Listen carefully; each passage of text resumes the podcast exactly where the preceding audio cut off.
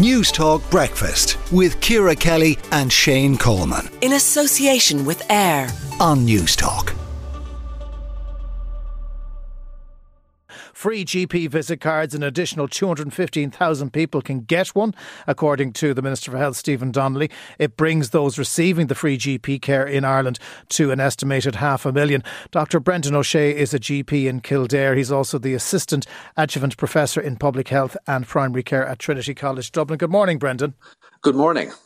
Uh, th- this, on the face of it, is a very good idea. More people have access to the GP, but the question is how quickly they'll get to see that GP because uh, the system is under pressure. Yes, it could be argued, argued as an outstanding random act of kindness on the part of the Minister for Health.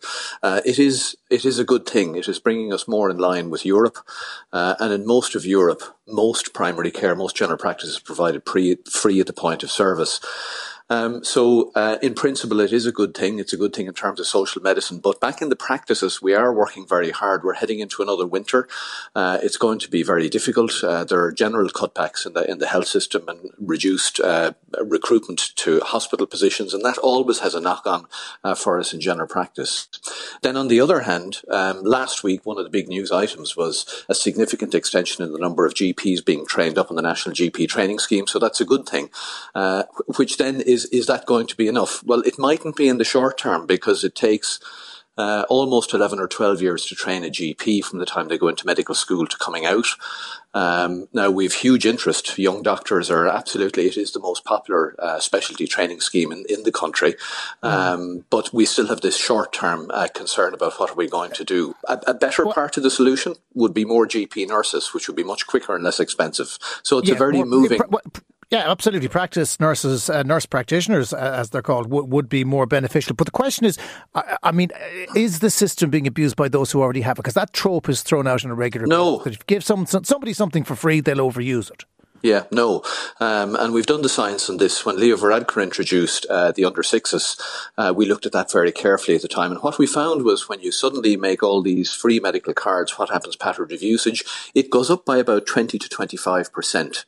So people do use the system more. The next question is, what are they using it for? Um, a very small percentage of people probably overuse it, but the majority of extra use uh, is justifiable. Uh, what you have is, is you have people with things like asthma that instead of sticking it out for another day or two, they consult a little bit earlier. And when numbers of them do that, uh, that reduces the number of admissions into the acute hospital system. And arguably, at the end of the day, the evidence would suggest that it saves lives. So uh, what we're doing is, is we're enabling people to attend a little bit earlier. Another crowd who get caught up in this very badly uh, relate to people who require contraception, for example. And we know that the fees that we have to charge in general practice to private patients we have to. Uh, the accountant says we have to. The taxman says we have to. Our partners say that we have to. Uh, but they actually act as a deterrent in a percentage of cases. So okay. with this kind of an extension, we are going to have more people, and we're we're concerned about that, um, and and we're grappling with that. Um, uh, but it isn't casual misuse of the system. Okay, it's the principle the principle is is worthwhile. Okay, we leave it there for now. Dr. Brendan O'Shea, Kildare GP. Thanks for joining us on News Talk Breakfast.